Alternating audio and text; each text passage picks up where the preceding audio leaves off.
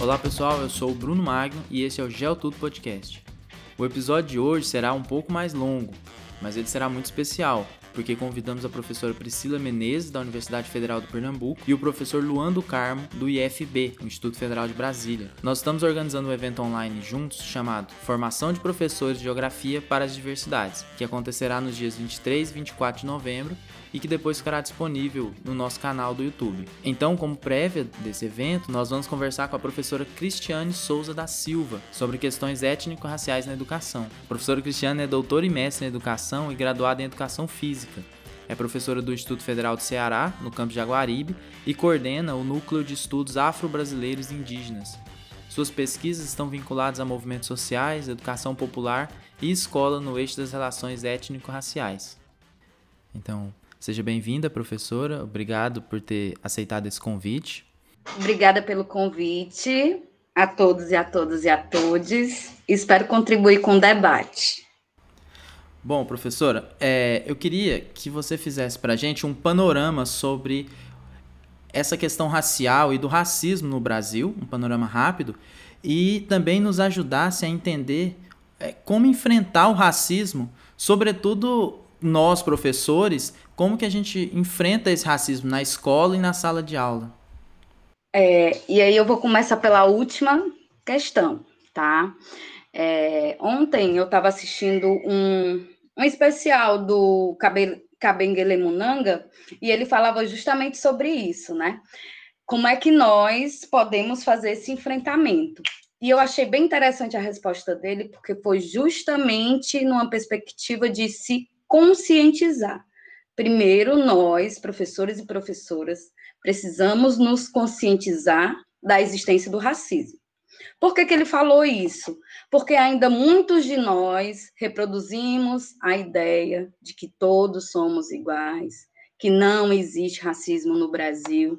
E a partir do momento que eu tenho essas ideias, não tem como eu discutir a questão racial na sala de aula se eu acredito que não existe racismo, se eu acho que é mimimi. Então, como é que eu vou transformar ou olhar a educação numa outra perspectiva antirracista se eu acredito que não existe racismo? Então, eu acho que o primeiro passo que nós, né, precisamos fazer é justamente ter, né, essa consciência em relação à existência do racismo.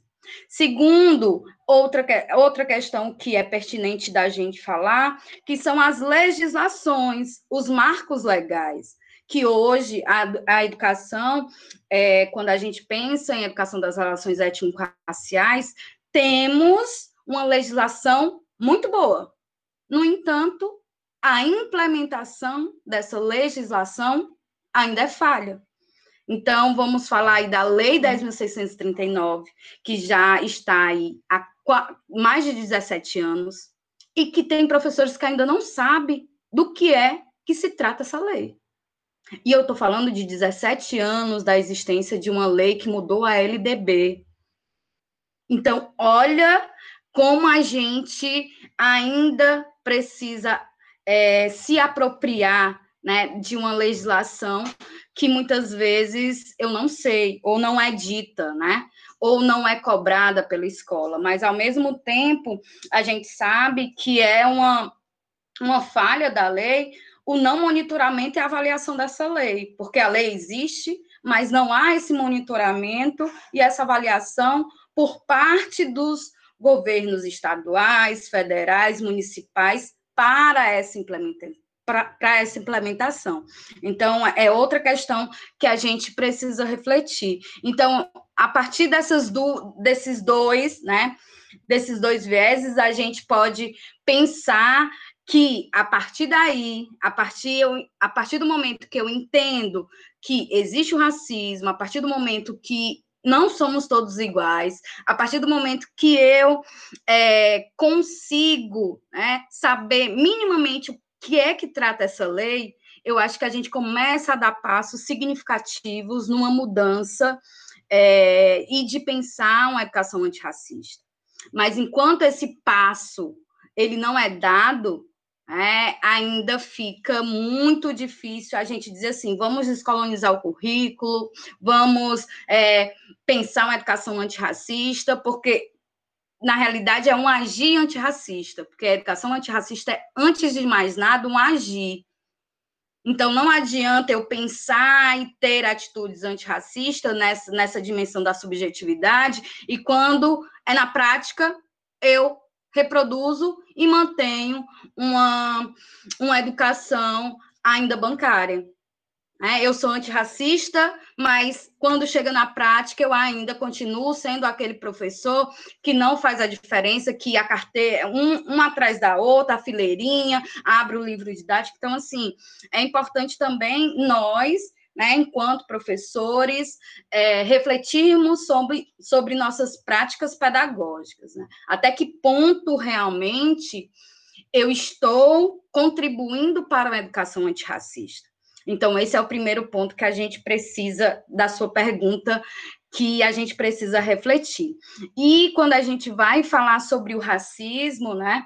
E aí, é, esse racismo que é um processo histórico, é um processo histórico e político, né, no qual, e aí, na qual essas relações de privilégios, né, esses privilégios em relação aos sujeitos subalternizados, no caso, nós, negros e negras, ele está estruturado, né? Então, o racismo ele se estrutura a partir desse olhar, desse olhar e dessa relação de privilégios, dessa hierarquização, é, hierarquização de histórias, hierarquização de culturas, hierarquizações de religiões. Então, a partir do momento que a escola considera apenas uma história, por exemplo, isso também é racismo. Porque eu só estou privilegiando um saber e os outros saberes? Onde é que estão? É? E as outras culturas? Onde é que estão?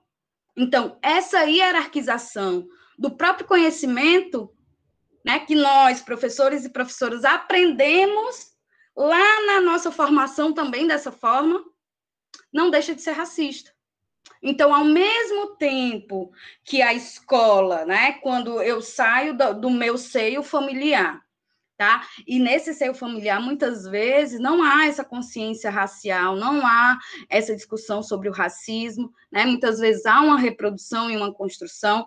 E aí, quando eu chego na escola, eu também aprendo a ser racista.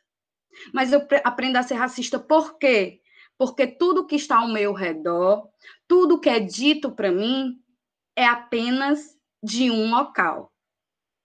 É apenas de um continente. E eu, né, começo a me distanciar de quem eu sou. Não muito distante, vamos lá, livro didático, não muito distante currículo, não muito distante é, se eu vou para as creches e olho as paredes pintadas, quais são as cores daqueles bonequinhos.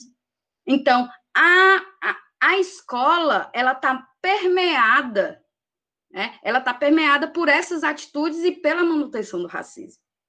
Então, é, é uma criança ter uma referência negra, né, para que ela tenha uma representatividade, para que ela tenha orgulho da sua história e da sua cultura, é muito difícil, porque quando a gente vai para a escola, essa única história que é contada não é nossa.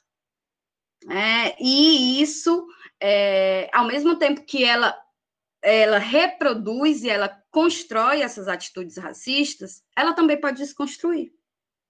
Então, como produtora, e eu posso também desconstruir isso dentro da escola. Olha que interessante. É, então, ao mesmo tempo que eu construo, eu posso desconstruir. Quem vai desconstruir são esses novos, é, é, essas, esses novos é, professores que estão saindo da universidade, que tem uma, um outro olhar, que tem professores negros e negras, porque se a gente for olhar para a nossa formação, de quem está aqui, né, se a gente for olhar quantos professores negros e negras nós tivemos, a gente conta nos dedos, eu não tive nenhum, então, não sei vocês, mas ao mesmo tempo são novas, é, são novas é, são novos professores, são novas, é, são novas pessoas que vão saindo tendo um outro olhar para a questão racial, porque elas começam a cobrar também no espaço da universidade por novos saberes, de dizer assim, olha, a gente sabe que não existe essa história, a gente quer também saber o outro lado da história. Então, o racismo ele vai fazer isso conosco, né? Vai fazer com que é, essas estruturas de poder sejam hierarquizadas, né? E permeadas por esses privilégios. E também oportunizando, vamos dizer assim, determinada entrada de uma determinada população em determinados espaços.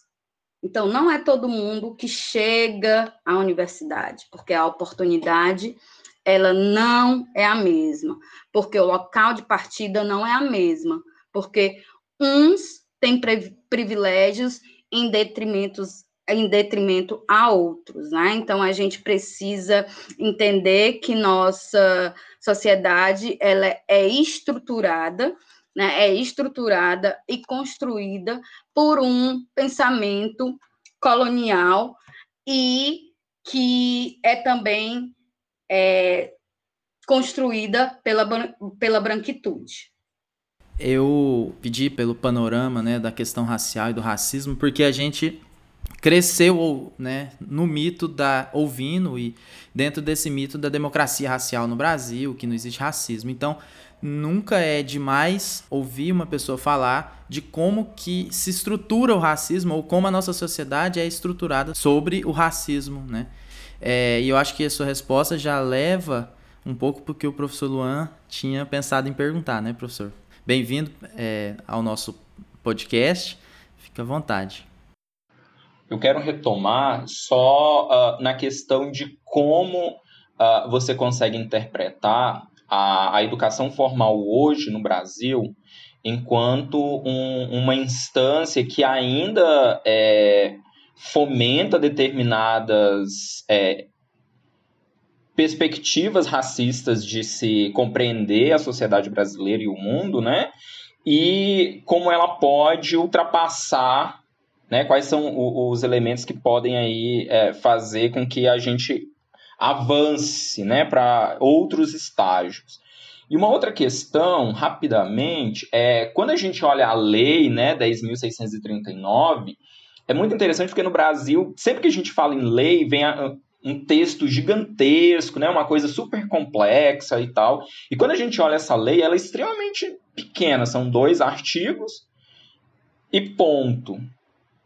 Né? Uh, como que você avalia, dentro desse panorama de é, permanências e avanços da educação formal, uma lei com apenas dois artigos, por que, que ela, até hoje, está uh, praticamente parada no tempo? O que que está acontecendo aqui? Né? Você já levantou alguns pontos e agora a gente gostaria que você destrinchasse mais essas questões é, a partir desses pontos.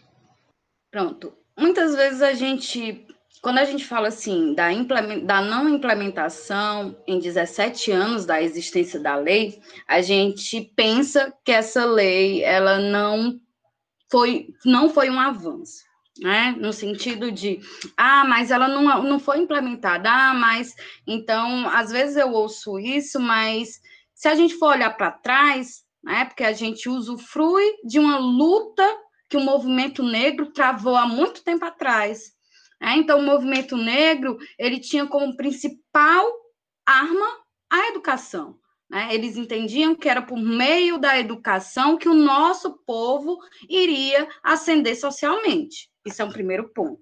Então, você imagina 1920, 1940, 1950, Abdias Nascimento já levantava essa bandeira em 45, né, da existência, de trabalhar a lei 10.000, a lei 10.639 nem existia, de trabalhar essa questão da educação das relações étnico-raciais, está no currículo, a própria Beatriz Nascimento foi uma das defensoras né, da existência é, desse conhecimento dentro do currículo, então, assim, eles lutaram muito para que essa lei fosse instituída, né? então, ela foi instituída no primeiro governo do presidente, do até então presidente Lula, né? Em dois pós Durban.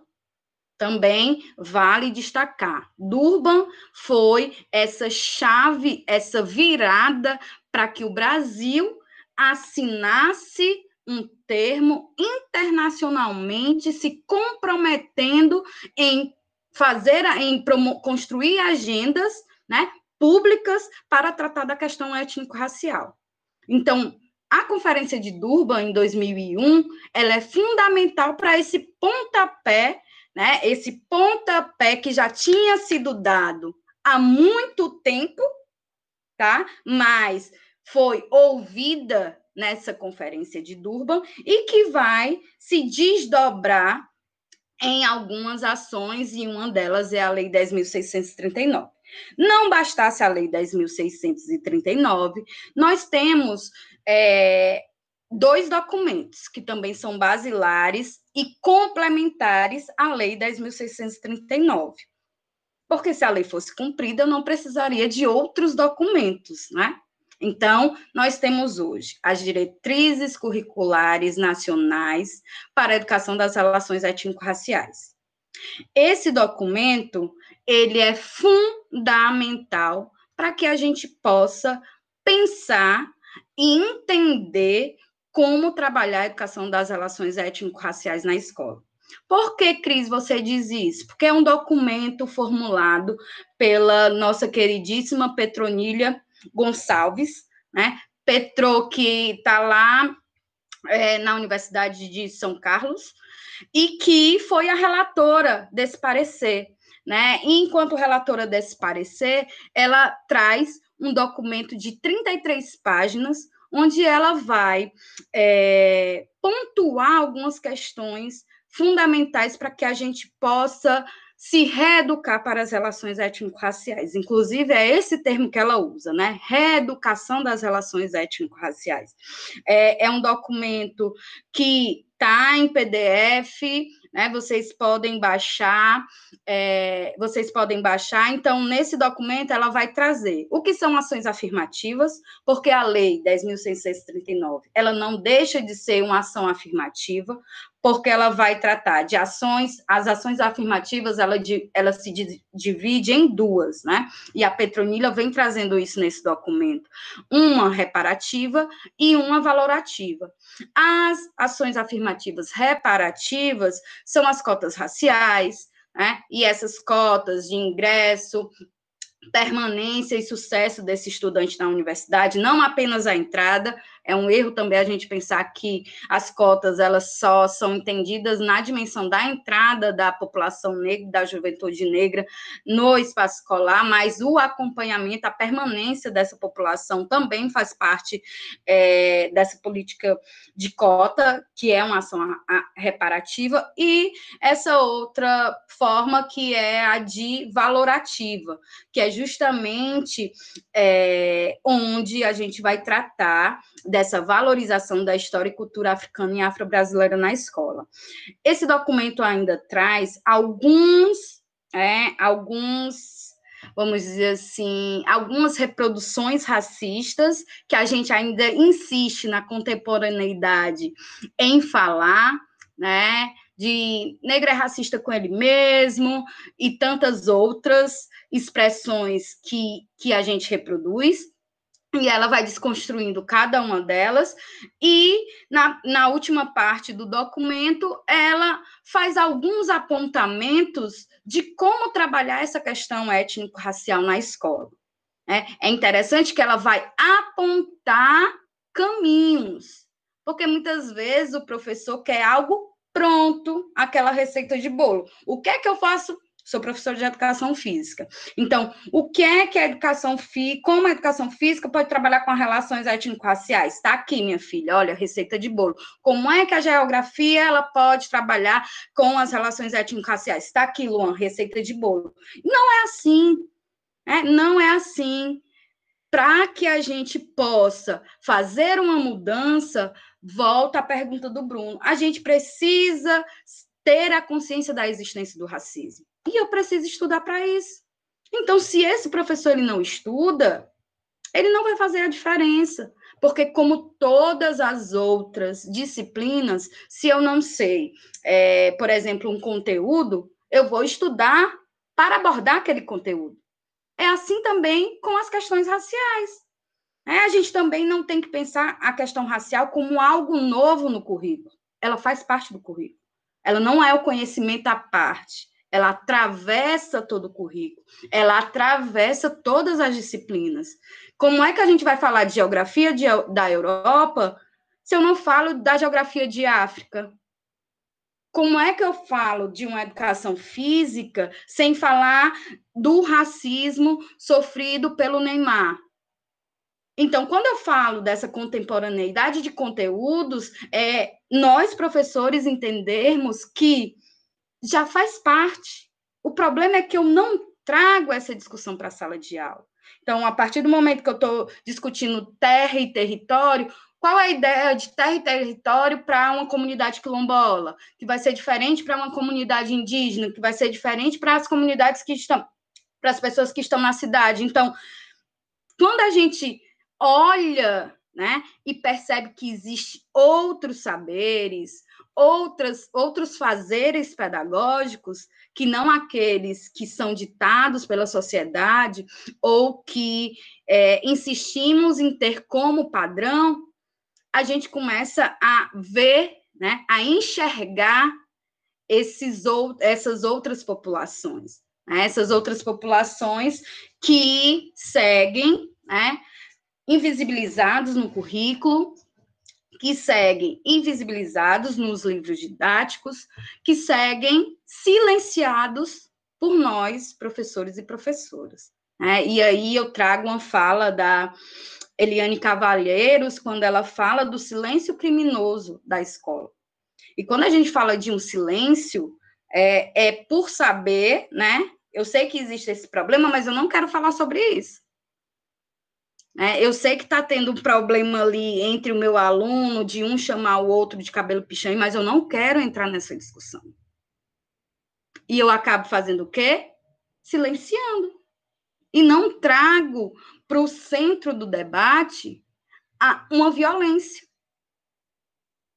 Que a gente acha, né? Muitos professores acham que é não, besteira, isso passa mas a gente está falando de uma violência que vai afetar é, a subjetividade, a construção identitária desse adolescente, dessa criança.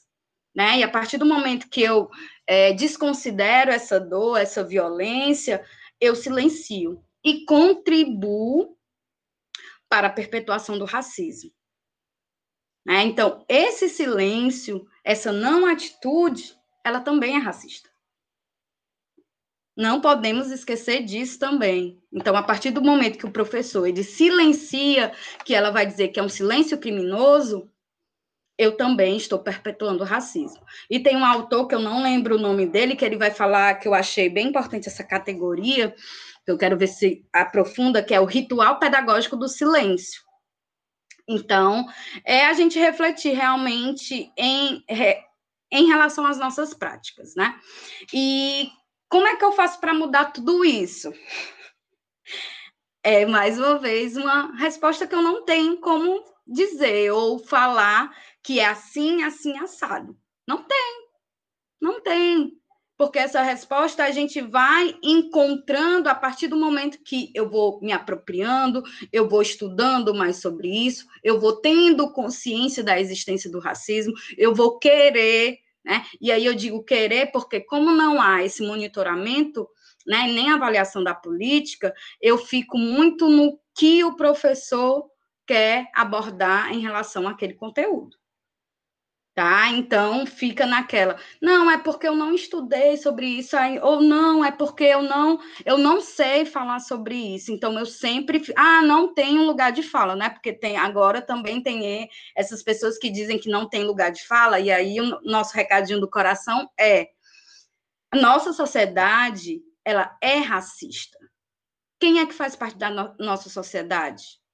A população preta, a população branca, indígena, então todos nós somos responsáveis para falar sobre o racismo, para desconstruir, porque a partir do momento que eu sei que é uma construção social, racismo é essa construção social, histórico-política, ele também pode ser desconstruído. Ah, então a mesma ah, Cris, mas tu vai fazer com, com que todas as pessoas tenham consciência. E aí vamos lá, né? Nas micro-revoluções. Onde é que eu estou inserida eu posso contribuir com isso? Tá? Se eu estou na minha sala de aula e acredito que ali seja um espaço, né? É um espaço de formação, então é ali que eu vou estar tá fazendo essa abordagem. Né? Se eu estou com um grupo de amigos e eu vejo que há uma violência, entendendo também que todos os espaços eles são educativos, a gente vai lá e educa também. Olha, tá, tá vendo? Ah, porque eu tô só brincando. Tá brincando, não. Ninguém, é, vamos dizer assim, esse racismo recreativo, né? Que as pessoas vão dizer, ah, porque eu só tô brincando, ah, besteira, vocês levam tudo a sério, Ave Maria, mas a gente está falando de uma violência, e violência é violência em qualquer lugar tá? Então, é também é um espaço que a gente precisa é, intervir, porque se eu silencio também nesse espaço, eu estou sendo conivente com racismo. Eu estou também contribuindo para a perpetuação e para a manutenção do racismo. Entende que não é só na sala de aula, né? É ne são nesses outros espaços também, fora da escola, que eu vou precisar é, fazer com que essa reflexão ela aconteça. Então, as microrevoluções a gente vai nessa, né, nas microrevoluções até que a revolução chegue aí um dia, quem sabe, e a gente possa desconstruir é, o racismo. Obrigado, professora. É, eu vou pedir para a professora Priscila, né, agradecer a presença dela e, e passar para ela fazer uma pergunta para você. Seja bem-vinda, professora. Boa noite, Bruno. Eu agradeço pela oportunidade de participar do podcast. Agradeço também pela oportunidade de estar aqui dialogando com o Luan, com a Cristiane. É, Cristiane, eu aproveitando essa discussão que você veio trazendo, eu gostaria que você falasse um pouco do seu trabalho desenvolvido com a população quilombola e o seu acesso à universidade. Um assunto que vem tomando espaço e crescendo cada vez mais nas universidades, que é a necessidade da presença dos povos tradicionais dentro do espaço acadêmico. Pronto. É, essa pergunta ela é bem interessante, porque no meu doutorado, terminei meu doutorado em 2018, e na época, em 2015, quando eu fiz a pesquisa, eu lecionava no, no ensino superior privado, é, no interior do Ceará. Então, a gente já, no interior do Ceará, eu já tinha terminado meu mestrado, estava no doutorado, já tinha consciência racial, tinha é, adquirido, né, é, conquistado essa, essa consciência racial na minha entrada no mestrado, e foi a partir dali que eu comecei a entender qual era o meu papel nesses espaços, né, que eu escolhi estar dessas micro-revoluções. Então, quando eu vou para essa universidade, chego lá, a única professora negra dessa universidade, quem era? Eu. Eu disse, gente, vamos descobrir lá que tinha um quilombo. Então, o que é que eu vou fazer no Sertão Central, é, recém-saída do, do mestrado, iniciando o doutorado, eu disse: eu não posso ficar com as mãos atadas aqui sem fazer nada. E foi então que eu tive a ideia de está construindo um coletivo chamado NUMEC, que, é o, é, que era o nome né, desse grupo, que era o Núcleo Multidisciplinar Ensinamentos Quilombolas, onde a gente reuniu seis áreas de conhecimento, todas do bacharelado, e aí um adendo em relação à Lei 10.639. Ela é, privilegia as licenciaturas, tá? Então, se a gente também for ler essa lei, né, e o parecer do Conselho Nacional é, da Educação 01/04, onde ele vai tratar da extensão da educação das relações étnico-raciais para o ensino superior, ele vai privilegiar principalmente as licenciaturas. Então, quando eu vou para essa universidade, não tem licenciatura, só tem bacharelado. Aí eu disse, vamos nós, né? E aí comecei a conversar com os professores mais próximos que de mim, né? Das áreas de psicologia, odontologia, direito, arquitetura, fisioterapia, educação física, né? Eu da educação física. Então, a gente começou a se reunir né, juntamente com os alunos desses professores, os alunos desses professores que tinham grupos de pesquisa. Então, foi um. É como se fosse um projeto guarda-chuva, né? Um núcleo guarda-chuva onde o NUMEC abrigasse todos esses grupos. Então, a ideia principal qual era? Discutir a questão étnico-racial. Esse era o centro. Então, como era que a questão étnico-racial étnico era vista na arquitetura, como era vista na odontologia, como era vista na enfermagem, como era vista na psicologia, no direito. E como foco também, o que é que a gente ia fazer? As ações, as nossas vivências ia ser no quilombo. Então a gente estudava sobre as questões étnico-raciais e vivenciava no quilombo. Já desconstruindo essa ideia de quilombo, essa ideia imaginária que a gente tem de quilombo como apenas refúgio de escravizados. É isso que nos contam até hoje. Zumbi dos Palmares. E também é o único quilombo que todo mundo conhece, né? Que aí, dia 20 de novembro, vem à tona. Mas, assim, esse quilombo em Quixadá, que é, era a cidade que eu dava aula, ele estava lá há mais de 100 anos. O nome do quilombo é Quilombo Sítio Velho. Esse quilombo, ninguém sabia da existência dele até a gente começar a falar dele. Então, o que é estar no lugar e não ser visto, né? Um lugar sendo não lugar, vamos dizer assim, porque é era é, o quilombo é mais afastado da cidade, né? O acesso para lá é mais difícil. Então, nós tivemos esse objetivo: estudar a questão étnico-racial e fazer as nossas ações lá no quilombo. Mas, Cris, e como eram as, como eram as ações? Cada grupo ficava responsável por uma intervenção. Então, eles não iam. É, quando, a, quando a gente fala assim, ah, como era que o direito ia fazer intervenção lá?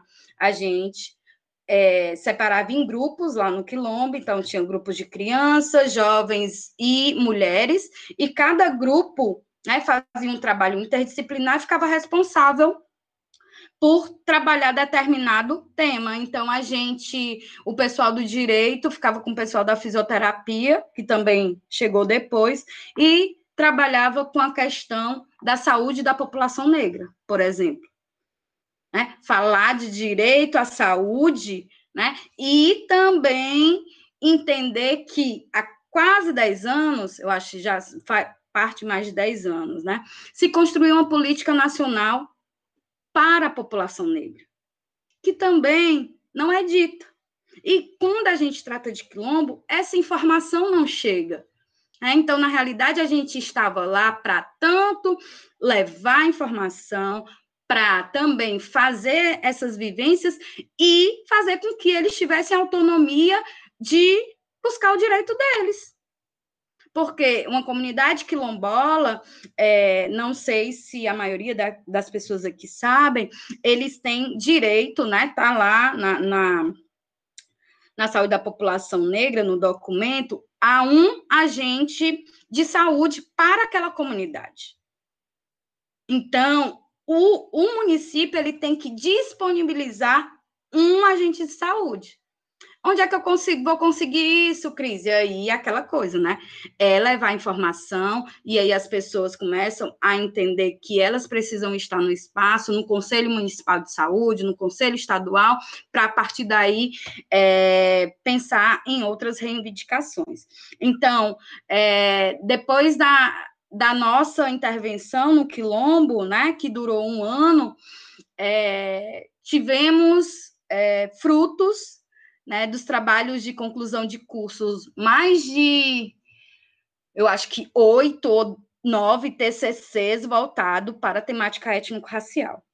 Né? Então, as intervenções, elas não eram apenas as intervenções, eram espaços para que também a gente pudesse trabalhar o ensino, pesquisa e extensão, né? e dar visibilidade dentro da universidade para essas populações. É, então, tem lá por exemplo, o pessoal da arquitetura trabalhou a tipologia das casas do quilombo. Né? Então, pegaram a primeira casa, é, entendendo que ali tinha história, memória. A ideia também não era desconstruir nada ou reconstruir, porque essa é ideia, às vezes, que a galera tem da arquitetura, né? De pensar, mas não, é de preservar. E como essa, essa, essa casa, né? Ela falava para as demais. Né? Então, como se deu a construção desse? E a partir daí começou a fazer um estudo de tipologias, que depois a, a, a estudante ela fez um comparativo com, com a, eu acho que era de Luanda, não sei, mas de um projeto habitacional de Luanda. Então, meio que eles começam também, né? A gente dá assim o start Vamos lá, gente, pesquisar, vamos lá se juntar, e eles mesmos vão nesse interesse em querer aprofundar mais, né? porque eles vão para os espaços de trabalho, para os ofícios deles, e ali também tem uma população negra que muitas vezes não é atendida.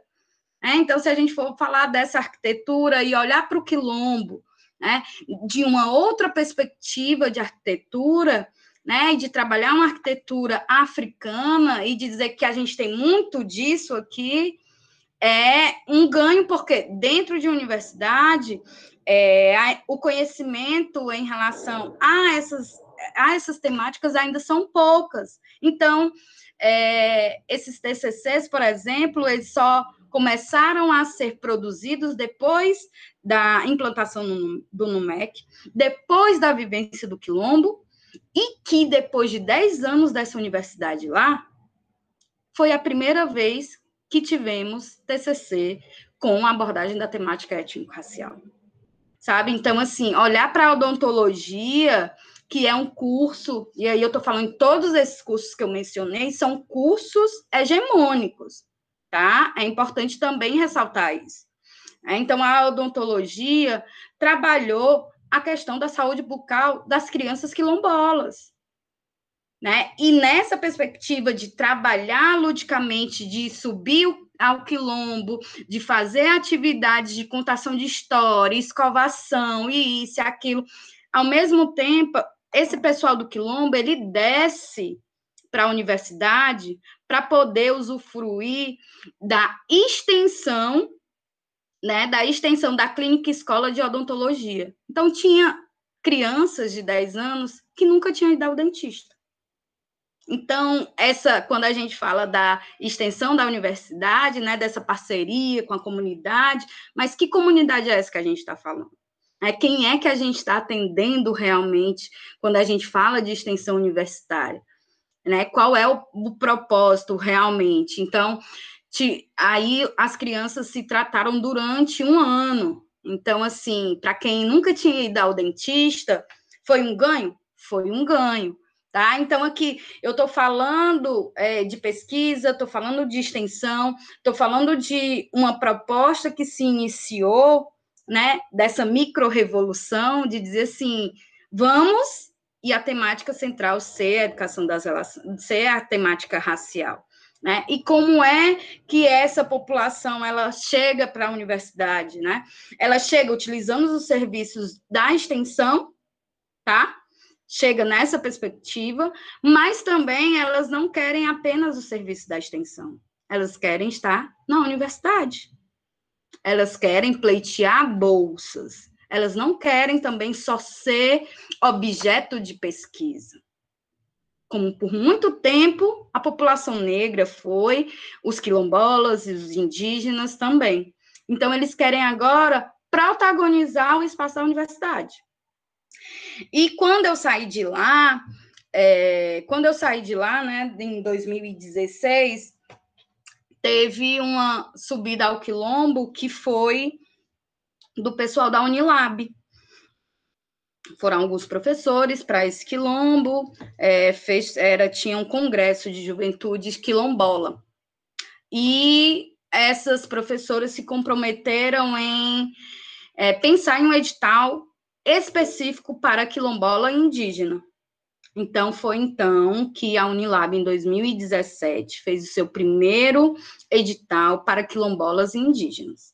E quem está lá, por incrível que pareça, algumas pessoas do Quilombo do Sítio Veiga.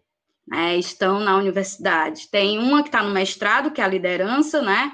Que é a Ana Eugênio, que também, porque a, a esse edital específico, ele está tanto para graduação como pós-graduação. Então, de certa maneira, essa informação chega para dizer assim: bora para outro lugar, sem esquecer o quilombo, né? Vamos levar o quilombo para a universidade, mas sem esquecer de onde eu vim. Então, hoje, é, eu faço uma formação com eles, né, está parado agora por conta da pandemia, mas eu ainda tenho contato com eles e faço uma formação para que eles permaneçam na universidade. Porque quando eles chegam na universidade, entendam quando a gente fala, né? Olha os estereótipos. Vale, tu é quilombola, mas tu é branco. Como é que tu é quilombola? Porque no imaginário só se tem que todo quilombola é preto.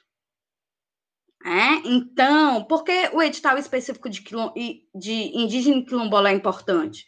Porque existem quilombolas brancos. E nessa, é, nessa seara de quilombolas brancos, eles não entram por cota, por exemplo, nas universidades, mas ele tem ausência de direitos. Então, é humanamente possível ter uma educação de qualidade, onde a minha escola é não sei quantos quilômetros da, do meu espaço, né? Onde eu moro. Então, é, hoje eu faço uma formação com eles, por quê? Porque lá a, a universidade ela embranquece, né? E temos um perfil de universidade. Então, quando tu desce do teu território e vai para esse espaço, às vezes tu se sente um burro, porque tu não entende o que, é que aquele professor está falando. Às vezes, é, tu vai escrever alguma coisa, o professor diz que não é daquele jeito, que não é para tu contar tua história.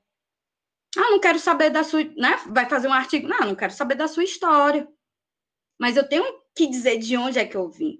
Hoje as propostas dentro da universidade, elas são outras também. Então, a partir do momento que essas comunidades adentram na, na universidade, são esses outros saberes que a, que a universidade precisa acolher. E que a gente está numa resistência de não querer acolher e de não querer ouvir. Como dissesse assim: olha, esse espaço aqui não é de vocês. E aí a minha formação com eles é justamente de dizer assim, gente, é permanência. Esse espaço também é de vocês. É, não é a questão, não é que vocês sejam burros, não é isso. É porque a universidade ela entende uma linguagem única, ela entende um único conhecimento, que muitas vezes eu acabo abandonando porque minha autoestima está lá no pé e eu chego no espaço que ainda destrói mais essa autoestima. Olha que crueldade. Porque a universidade ela embranquece. E quem é que a universidade que ela, ela quer acolher? A universidade é para quem? Sabe? A universidade é para quem, é feita por quem e para quem é destinada essa universidade. Então, quando a gente chega na universidade, é esse processo de embranquecimento que a gente vai se inserindo, né? E se a gente não tiver uma consciência, a gente acaba internalizando esse modus operandi da universidade, né? Que é justamente reproduzir, ter um, um, um, olhar apenas para um determinado conhecimento e desconsideram todos esses saberes né, vivos que vêm para a universidade. Então, hoje, tenho muito orgulho de dizer que tem algum dos membros, né? Não que seja assim, é, ah, a Cristiane que fez. Não, não fui eu, jamais, né? Eu acho que é de permitir, é, de levar essa informação para essas comunidades, porque às vezes falta o que é informação.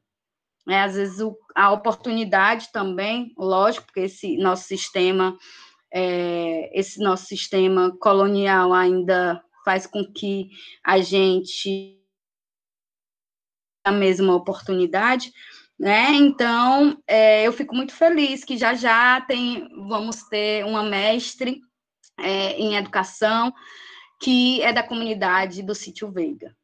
Eu só acho que seria interessante, Cris, é, contextualizar a Unilab, né? Porque. Ah, é verdade. Tem uma, eu falo como se todo mundo soubesse. Contexto e tal, então eu acho que seria interessante pontuar isso. Pronto. O que é a Unilab? A Unilab é a Universidade da Integração Internacional da Lusofonia Afro-Brasileira.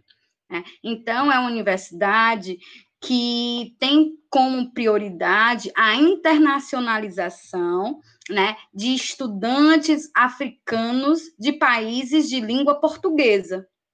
Tá? Então, é, esses estudantes, eles vêm desses países que é Guiné-Bissau, São Tomé e Príncipe, é, dentre outros, que vêm para cá para estudar. Tá? Então, eles vêm para cá, estudam, mas, Cris, todos estudam? Não. Por quê? Porque o racismo é cruel, né? chega no interior do Ceará, que não é em Fortaleza que se localiza, é em Redenção, há quase uma hora, né? E as pessoas estranham esses corpos negros nas ruas de Redenção, por exemplo. É como se fizesse uma universidade só para eles, mas enquanto na realidade não é. é. Também tem estudantes africanos e brasileiros. Né? Então, as pessoas não sabem, aqueles corpos negros nas ruas de Baturité causam um estranhamento que vocês não têm ideia do quanto esses é, estudantes africanos sofrem aqui, sofrem aqui no Ceará, né? E de se descobrir negro aqui no Ceará, né? E de descobrir o racismo aqui no Ceará. Porque lá nos, no, no país dele, não tem. Né? Tem outras desigualdades, não a racial. Sabe? Então, assim, é, é um, um projeto que vai romper com a, com a estrutura de universidade, de conhecimento que temos? Sim, porque o currículo também é diferenciado.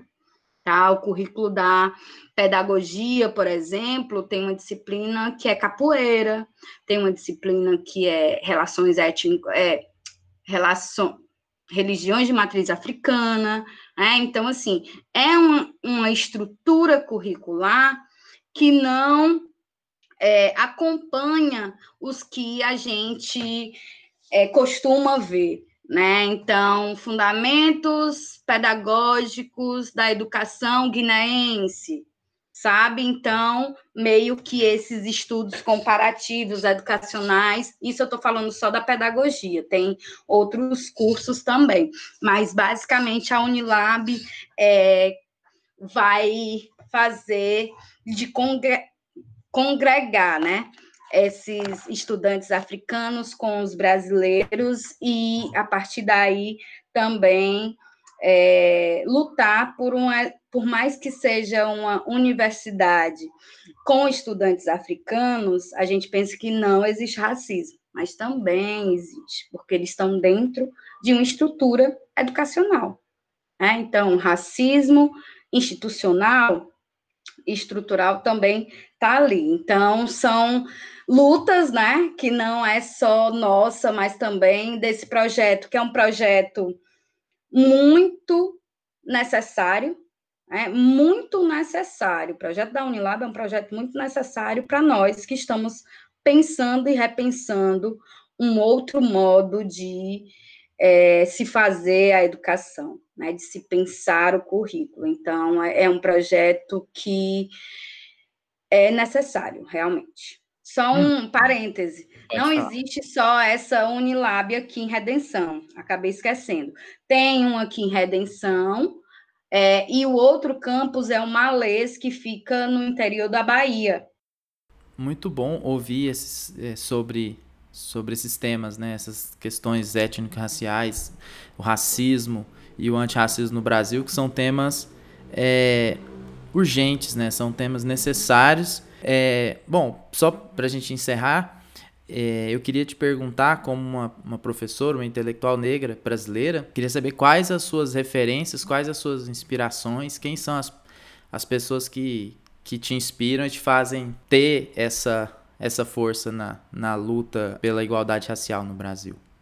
É, são muitos, né? E aí, desde os que estão mais próximos, e aí, quando eu digo os que estão mais próximos, que também nos fazem é, resistir, né? os nossos alunos, tem o Luan, tem os meus parceiros e parceiras do NEABI, que são inspiração para que a gente possa construir uma educação antirracista.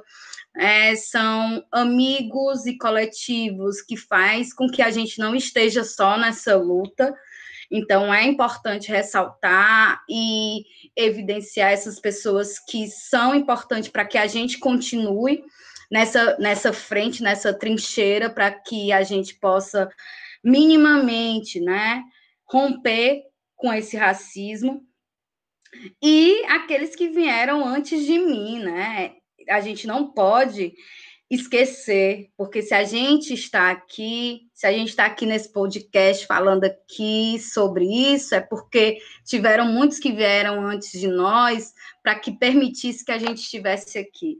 Né? Eles lutaram e elas lutaram para que nós pudéssemos falar, para que nós pudéssemos estar em sala de aula e ocupar os, os alguns espaços de poder.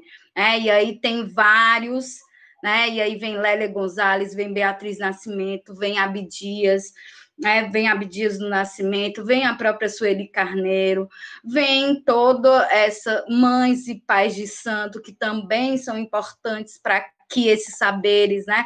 E que estão nos terreiros, que muitas vezes são demonizados por nós, por não entendermos que existe né, uma outra religião, que ela não precisa ser demonizada, que tem outros saberes que são tão importantes para a nossa educação também. Então, esses que vieram, né, eu reverencio sempre essas pessoas que vieram antes de mim, as que estão comigo na caminhada, para que a gente possa pensar e construir um caminho para que outros e outras possam também é, levantar a bandeira da educação antirracista. Eu acho que é, todo esse coletivo, né, ele faz com que a gente tenha, quando a gente está triste, assim, de, de cansada de lutar, de dizer assim, vamos lá, pode ficar triste hoje, mas amanhã tem podcast, amanhã a gente precisa estar tá em outro espaço, amanhã a gente precisa dar aula. Então, é, agradecer, né? Agradecer essas pessoas que constroem comigo essa caminhada.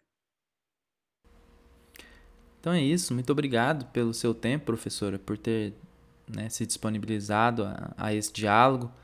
É, foi uma conversa bem rica. Quero agradecer também a professora Priscila, ao, ao professor Luan, por terem participado. Lembrando que a gente está organizando o evento Formação de Professores de Geografia para as Diversidades, que vai acontecer dia 23 e 24 de novembro pelo, pelo Google Meet. Ah, o link vai estar na descrição dessa, desse episódio e também nós vamos divulgar pelas redes sociais. Então, se você tiver alguma sugestão, alguma crítica ou alguma pergunta, quiser sugerir algum tema, é só nos procurar pelo Instagram no arroba canal.geltudo ou pelo e-mail canal.geltudo.gmail.com, tá certo? Muito obrigado, obrigado por ouvir até aqui e até a próxima.